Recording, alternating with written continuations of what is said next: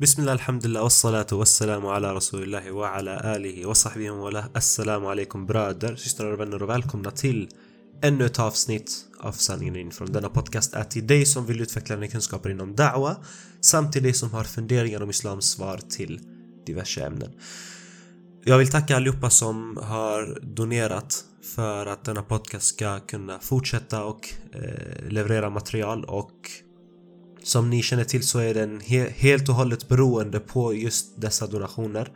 Till er som har möjligheten att kunna göra det så kan ni jättegärna swisha till 073 576 7879. Numret är alltså 073 576 789. Märk gärna donationen med meddelandet podcast, sanningen inifrån eller något liknande. Och till er som befinner er i en ekonomisk svårighet men ändå vill fortsätta lyssna, det är inget ni ska tänka på alls.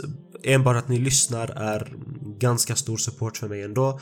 Må alla belöna var och en av er för donationer och öka er alla i godhet. Så, i dagens avsnitt så diskuterar vi, eller fortsätter vi från där vi sist stannade i vårt föregående ämne.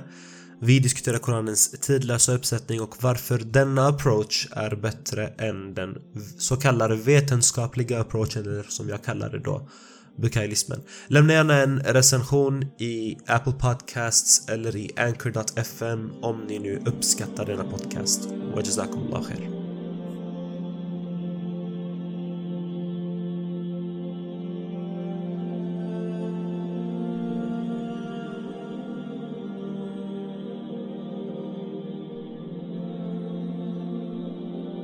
Som vi diskuterade tidigare så är ett av problemen med bukailismen att den missuppfattar koraniska verser och syftet med just dessa verser.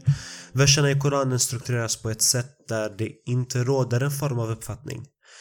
En, eh, utan det snarare kan ha flertalet betydelser i en och samma vers eller till och med i ett och samma ord.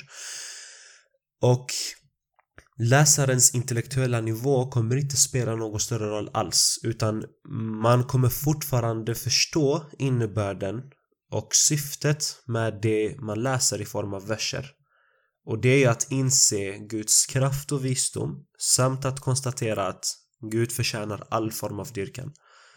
Så vare sig du har en väldigt grundläggande uppfattning om världen eller om du är vetenskapligt insatt eller till och med en akademiker så kommer du inse att universum kräver kraft och visdom för att bibehållas samt att skaparen ligger bakom detta. Och att det är skaparen som förtjänar vår dyrkan. Från oss som begränsade skapelser alltså. Så syftet är att inse det spirituella och metafysiska inte att förklara detaljer i ett embryo eller um, vattencirkulationen och så vidare. Det är inte det som är syftet. För det är en väldigt begränsad bild för sig. Så det, det, det man presenteras som läsare är tecken från skapelsen och vare sig man har en uppfattning från 600-talets Ehm, affärsman hos araberna eller om man har en uppfattning av en 2000-talets akademiker. Eller vare sig uppfattningen vetenskapligt är korrekt eller inte så kommer man inse att det finns en gudomlig, gudomlig visdom och kraft samt att Allah förtjänar vår dyrkan. Så Beklagar att jag betonar så jättemycket på den här punkten för att det är egentligen A och O i min förklaring och om jag nu ska vara rakt på sak det Det är egentligen det enda det går ut på.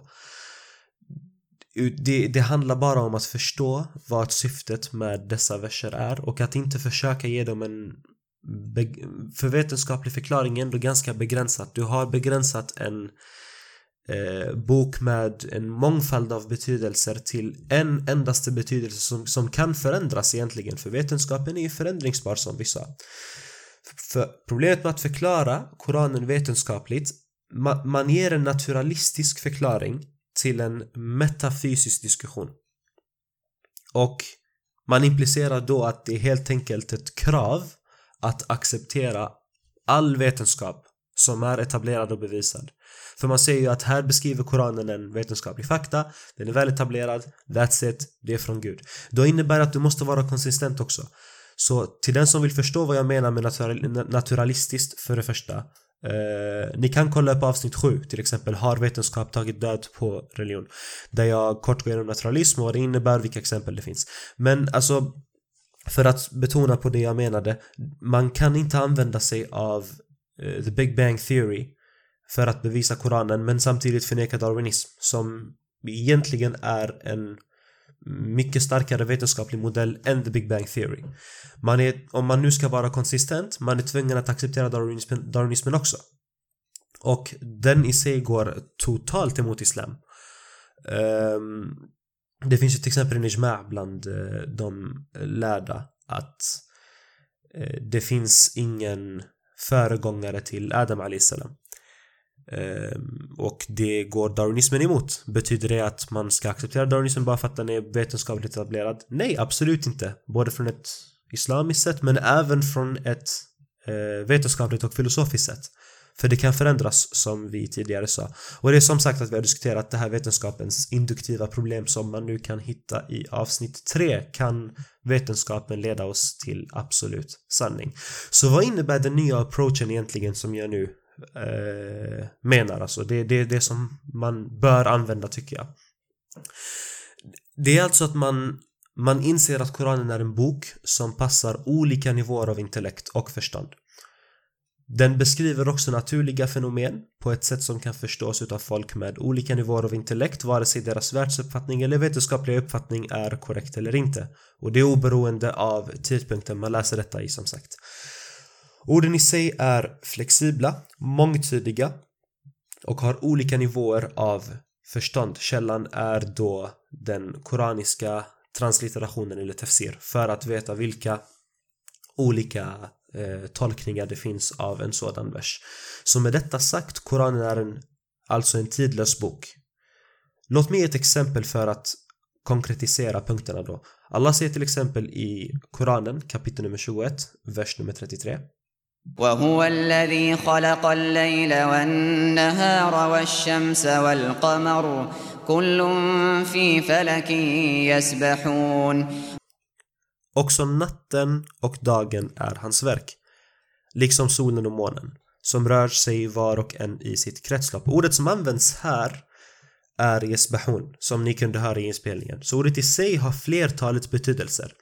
Ett av, ett av dem är att man helt enkelt simmar. Så en 600-talets arab i öknen kan kolla upp i detta havaktiga himmel och så ser han rörande planeter eller plan planetliknande objekt som solen och månen. Och de simmar i havet av rymden, the ocean of space. Och detta är inte ett mirakel utan det är något som vem som helst kan observera. Men kom ihåg, återigen, syftet av dessa verser är att det ska väcka en tanke eller reflektion Bortsett från din begränsade uppfattning av verkligheten. Så logiskt sett så kommer man fram till slutsatsen att det finns en visdom och kraft som ligger bakom detta. Samt att denna allsmäktiga bi förtjänar all dyrkan. Så när man ser dessa rörelser, man, man ställer ju frågorna hur kom det här till? Hur, hur kommer det sig att det rör sig på dessa sätt? Vem är det som ligger bakom detta? Vem är det, vad är det som ligger bakom denna rörelse? Och i slutet av dagen, ju längre, ju, ju längre bak man går i sin tanke då kommer man förstå fortfarande att allt det här kräver en designer, allt det här kräver någon som har skapat det. Och intressant nog så stämmer det även överens med modern forskning då en annan tefsir eller translitteration av ordet kan betyda cirkulation eller omkrets.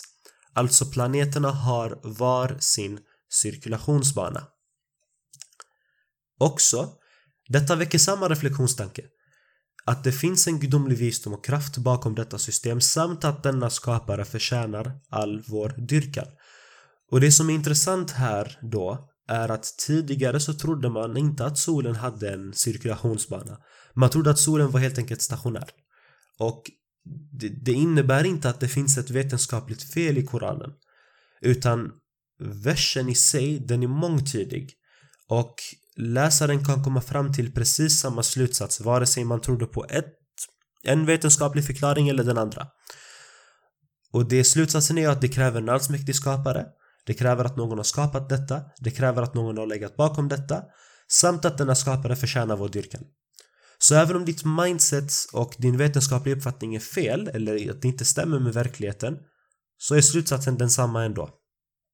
Vi kan också ta ett annat exempel från Koranen i denna gång i kapitel 96, vers nummer 2.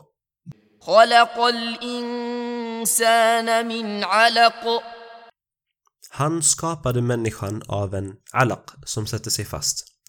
Ordet alaq i sig kan ha flertalet meningar som blod, blodpropp, lera, något som sätter sig fast eller blodigel, mask. Så dessa är alltså de fem betydelserna i enlighet med klassisk eller riksarabiska. Och detta i sig är väldigt intressant då vi redan känner till förklaringen och att den, den passade bra för den tiden som den uppenbarades i. För att alaq i sig kan betyda blodpropp som vi sa. Och det hänvisar alltså till den embryonala utvecklingen av människan då i en viss tidpunkt i denna utveckling så ser, så, så, så ser man ut som en blodpropp. Och vilket man kan egentligen se ifall det sker något missfall bland annat. Så här förklarar Koranen en verklighet som kan bevittnas och betydelsen här är inte ett så kallat vetenskapligt mirakel. Gud vill enbart visa oss att vi kom från en liten blodig massa och så utvecklades vi till komplexa och eh, intelligenta och rationellt tänkande skapelser.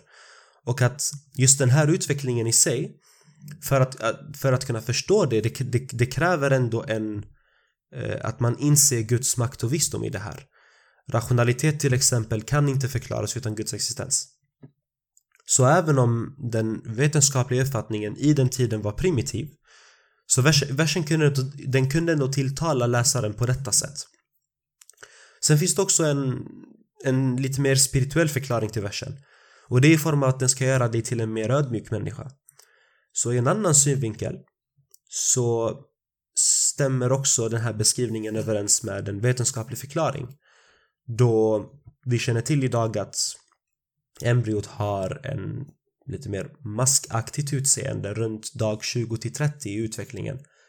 Dr. Dale Lehman till exempel skriver i hans bok Anatomy Demystified att embryot ser ut som en blodigel, som en mask i just den där tidpunkten. Och ironiskt nog så instämmer även den... ursäkta. Ironiskt nog så instämmer dessutom den islamofobiska professorn P.Z. Myers med detta resonemang i en tidigare publikation i hans blogg då. Fastän han ser ut att argumentera mot det där i ett annat videoklipp där han debatterar muslimer men ändå till, en, till ett annat avsnitt förhoppningsvis. Jag, jag föredrar att, fastän, fastän det här är en korrekt beskrivning jag föredrar att se det från en mer spirituell synvinkel. För en annan betydelse kan vara att vi var som leeches, som blodiglar i den här processen. Då barnet dränerar moderns kraft, ork, mm, energi, näring. Och det vill säga att Allah subhanahu han beskriver ett parasitiskt förhållande mellan modret, eller mellan moden och fostret då. Så i första hand Läkarna rekommenderar en ökning i mat och dryck för barnets skull. Alltså till, till modern då. Och det är för att barnet ska kunna utveckla sig korrekt och eh, allt det där. Men lite senare i utvecklingen så den här ökningen i mat och dryck den är för moderns skull. Och det är enbart då barnet tar ganska mycket från modern. Så det är för att modern ska må bra. Så kanske det Allah säger till oss är att vi var som som parasiter i våra mödrar. Hon gav bort hennes ork hon gav bort hennes energi, hon gav bort hennes näring, hon gav bort hennes tid för att säkert föra in oss i världen. Och att vi därmed ska visa godhet till henne. Och jag avslutar då det här avsnittet med detta citat från Lord Robert Winston som är bland annat en professor i fertilitetsstudier och han säger då och jag grovöversätter Blodigen tar åt sig allt för att den ska överleva i form av att den suger till sig blodet från ytan den fäster sig till. När den väl suger till sig blodet så tar den allt som världen kräver för att överleva. Och graviditeten är formad på ett liknande parasitiskt förhållande. Så det var allt för dagen. Jazakumullah khair och vi ses i nästa avsnitt nästa vecka måndag. Ta hand om er. Wassalamu alaikum wa rahmatullah.